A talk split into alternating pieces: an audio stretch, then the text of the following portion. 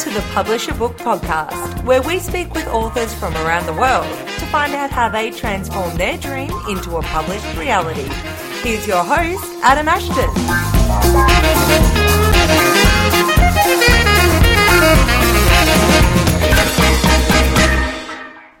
Today we're speaking with Rhonda Uretzky. Rhonda is a yoga instructor, uh, specifically hot yoga, and she is the author of the book The Blissful Warrior. We talk uh, a little bit about hot yoga, and we somehow started talking about Seinfeld as well, uh, one of my favourite shows. But you can find Rhonda at riverflow-yoga.com. That's riverflow-yoga.com, and you can check out um, her book. You can get a free copy of her book, I believe, at blissfulwarriorwomanbook.com. That's blissfulwarriorwomanbook.com. So here is Rhonda Uretzky. Well, I have been a practicer and teacher of yoga for 45 years. So I am sort of a doyen of the yoga Yeah. community. Wow. I can surely remember back to the days when, uh, you know, I used to say I did yoga and my friends thought I was a member of a cult. Nobody knew what yoga was or had ever heard of it, let alone done yoga. So um, it's it's really just very uh, interesting and, and wonderful for me to watch this yoga thing that's springing up everywhere. You know, everybody, every, you can't even find anyone who hasn't done yoga these days. So it's just a wonderful transformation.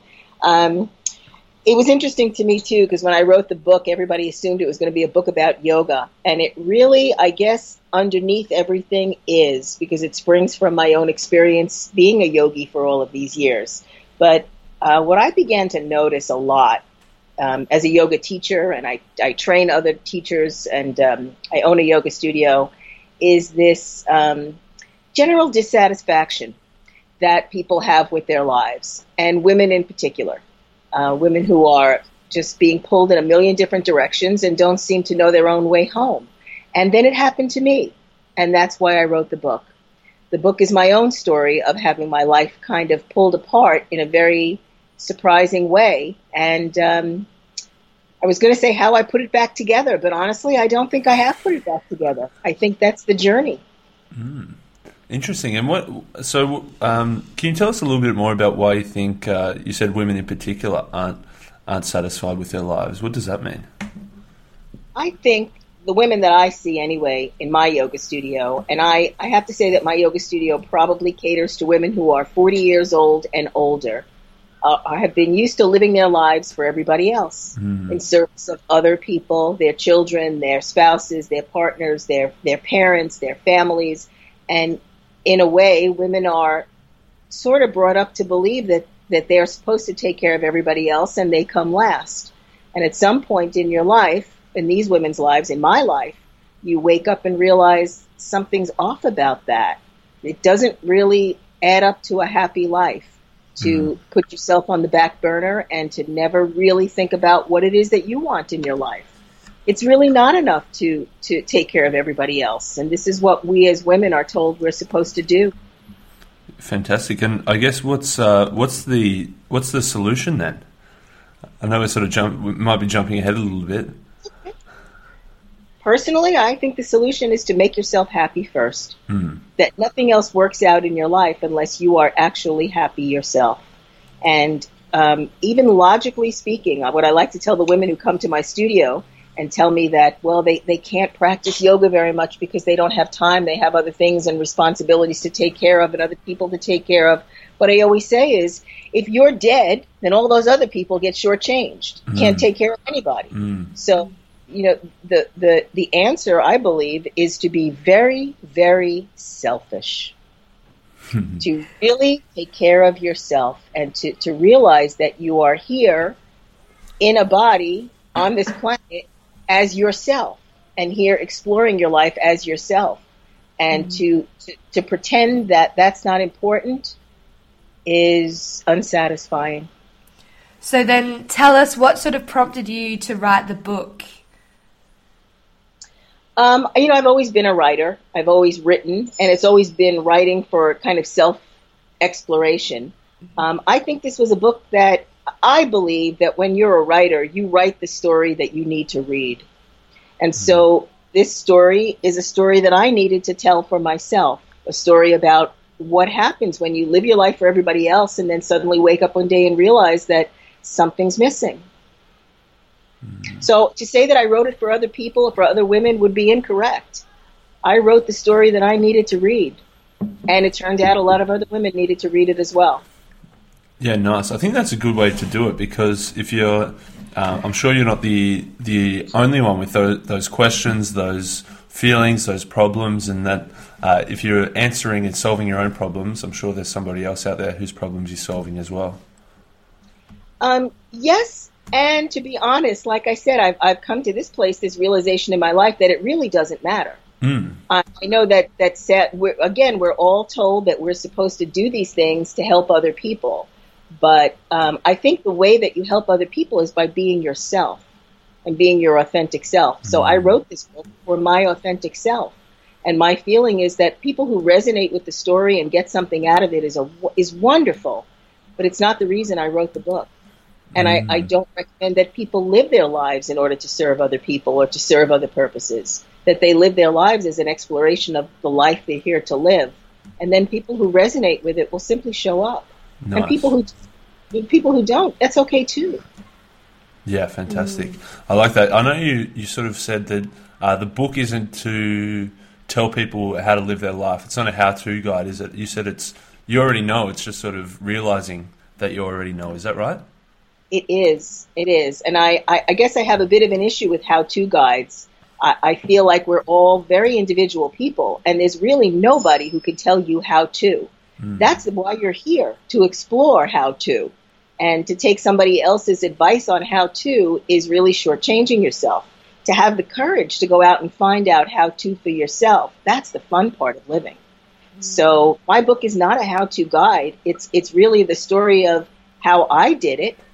And you know, there are lots of processes that I used to uh, on my journey that if other people find value in that's great. But no, I'm not here to tell anybody how to do anything. I don't believe that that's even possible.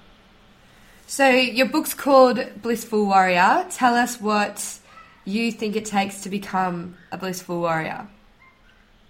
Oh, well, you know, a blissful warrior is a warrior is somebody who is willing to has the courage to go out and live their own lives, to live their life the way that it feels right for them. But to be a blissful warrior means to have a very peaceful a peaceful way about you, to have um, not having to prove anything to anybody else, not needing the approval of anybody else, having a core feeling of certainty that gives you a feeling of peace and bliss that this is your life and you have the courage to live your life the way you feel is best for you. I love it. Um, I, I guess I'm just thinking: is there? Do you think there's a, a shift happening? The you know the the teenagers and twenty year olds of today, uh, the twenty year old women of today? Do you think they do have the ability to be not not more? Uh, I get, you said sort of more more selfish, but uh, live more for themselves rather than serving for everyone else.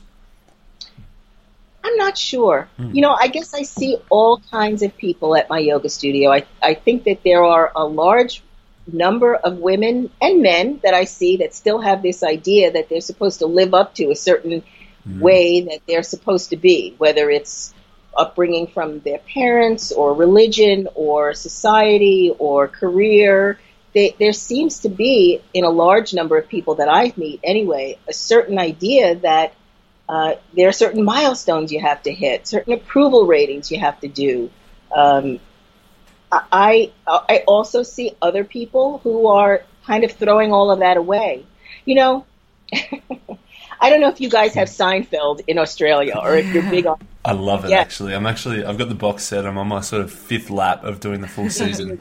So, call my way of looking at things the George Costanza rule of life. Pretty much everything that you've been told about life is wrong. that you're supposed to do. You know, go to university and make sure you have a good education and get a good job and work your way up that ladder and get a mortgage and have a family and uh, you know, it's all this always holding this carrot out in front of you that you're supposed to get to the next thing and the next thing and the next thing. And at some point, you get to this point in your life where you realize that it's all just a big hoax. Hmm. You know, it's made you miss your whole life looking for the carrot. Hmm. It's not a, about getting to an end result. As you know, Alan Watts says, life is a dance. You're supposed to be dancing. It's a musical thing. You're not supposed to be looking for the next thing along the way.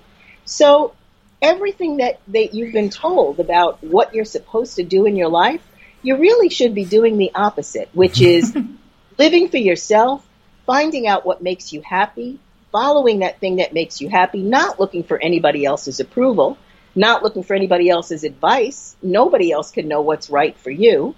And basically following your instincts about what feels good to you.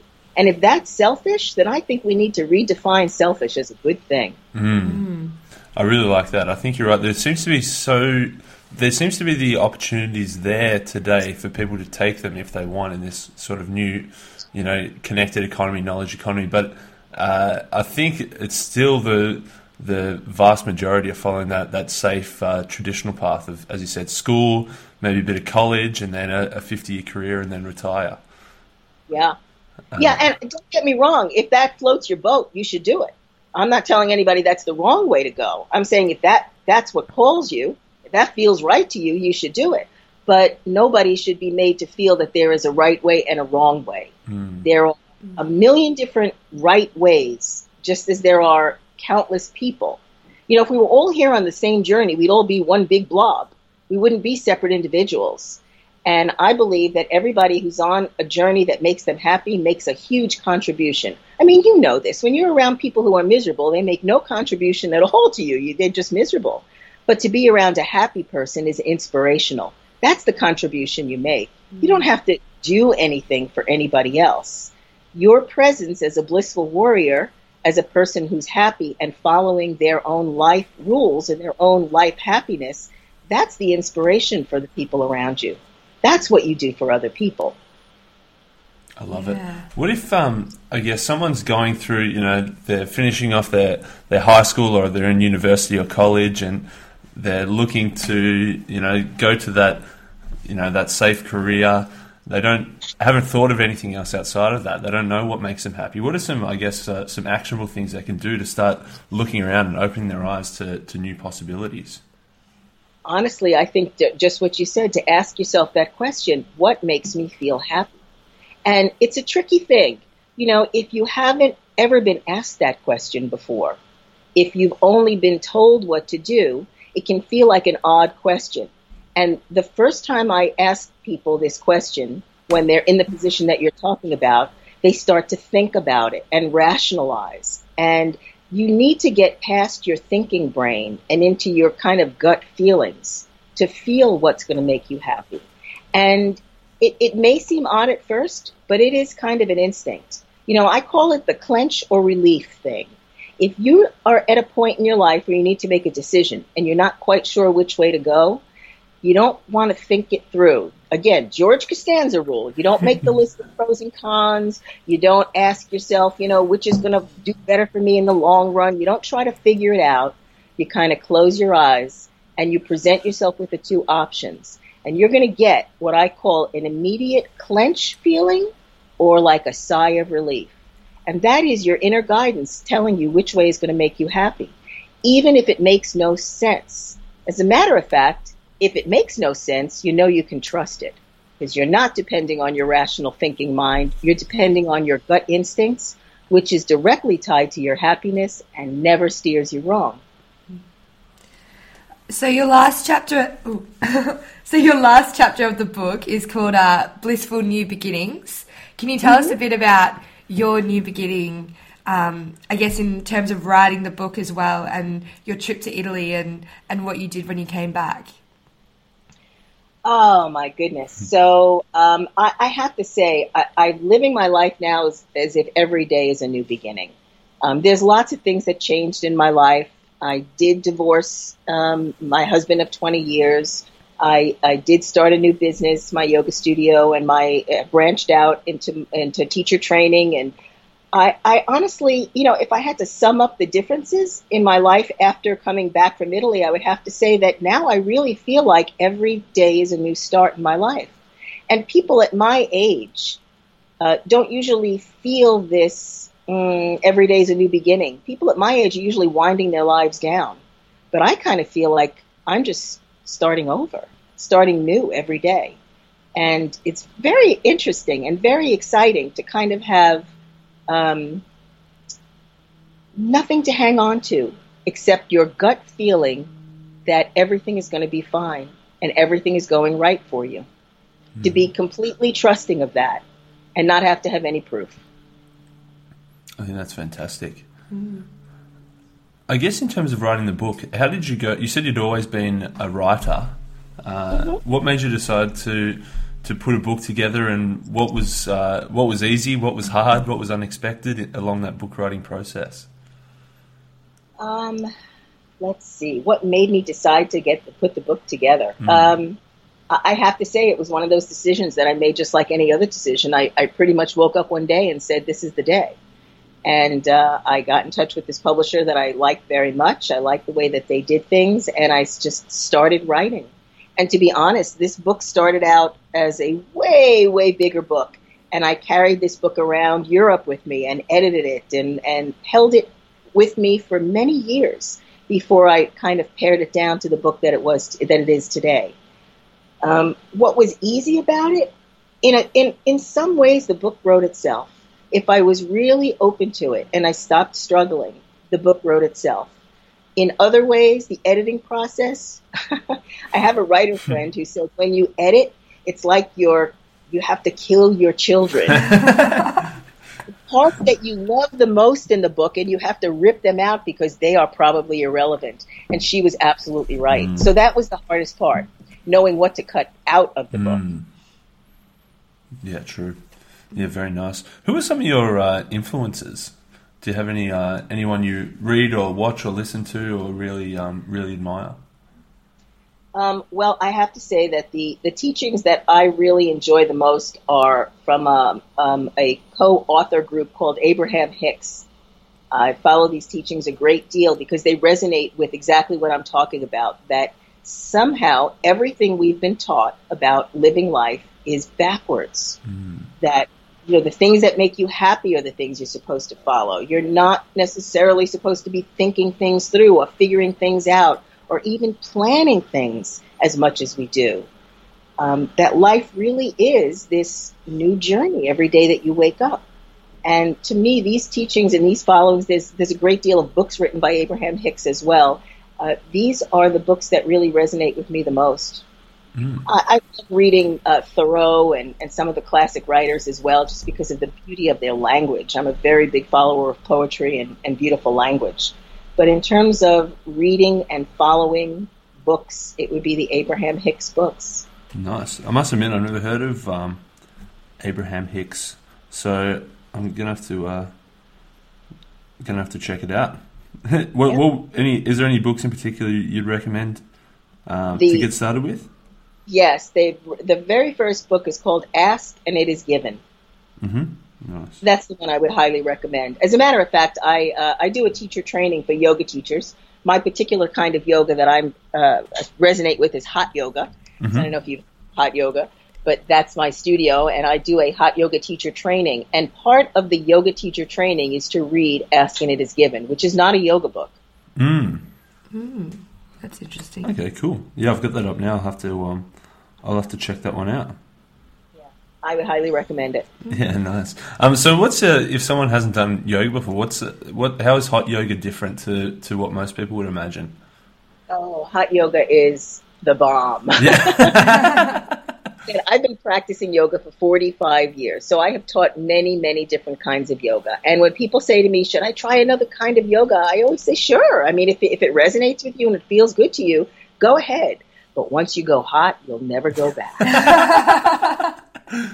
nice. Classy.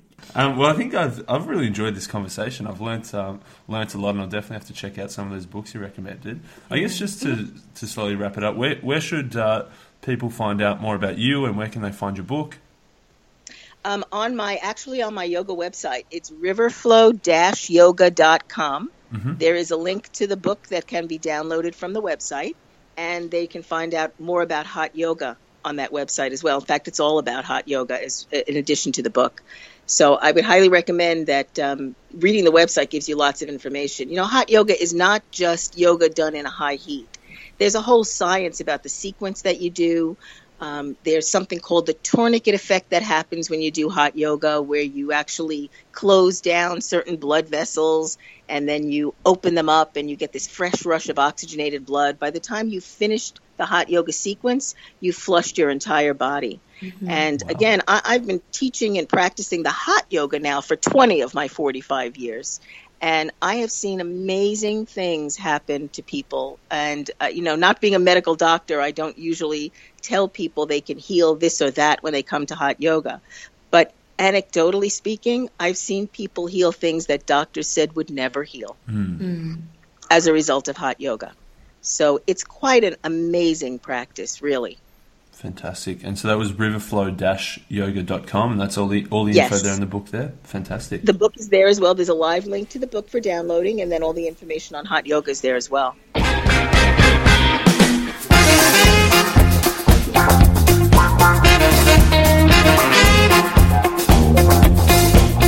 Thanks for listening to the Publish a Book podcast. We hope you learned something along the way. For more interviews with authors from around the world, subscribe to the podcast or visit publishabookpodcast.com.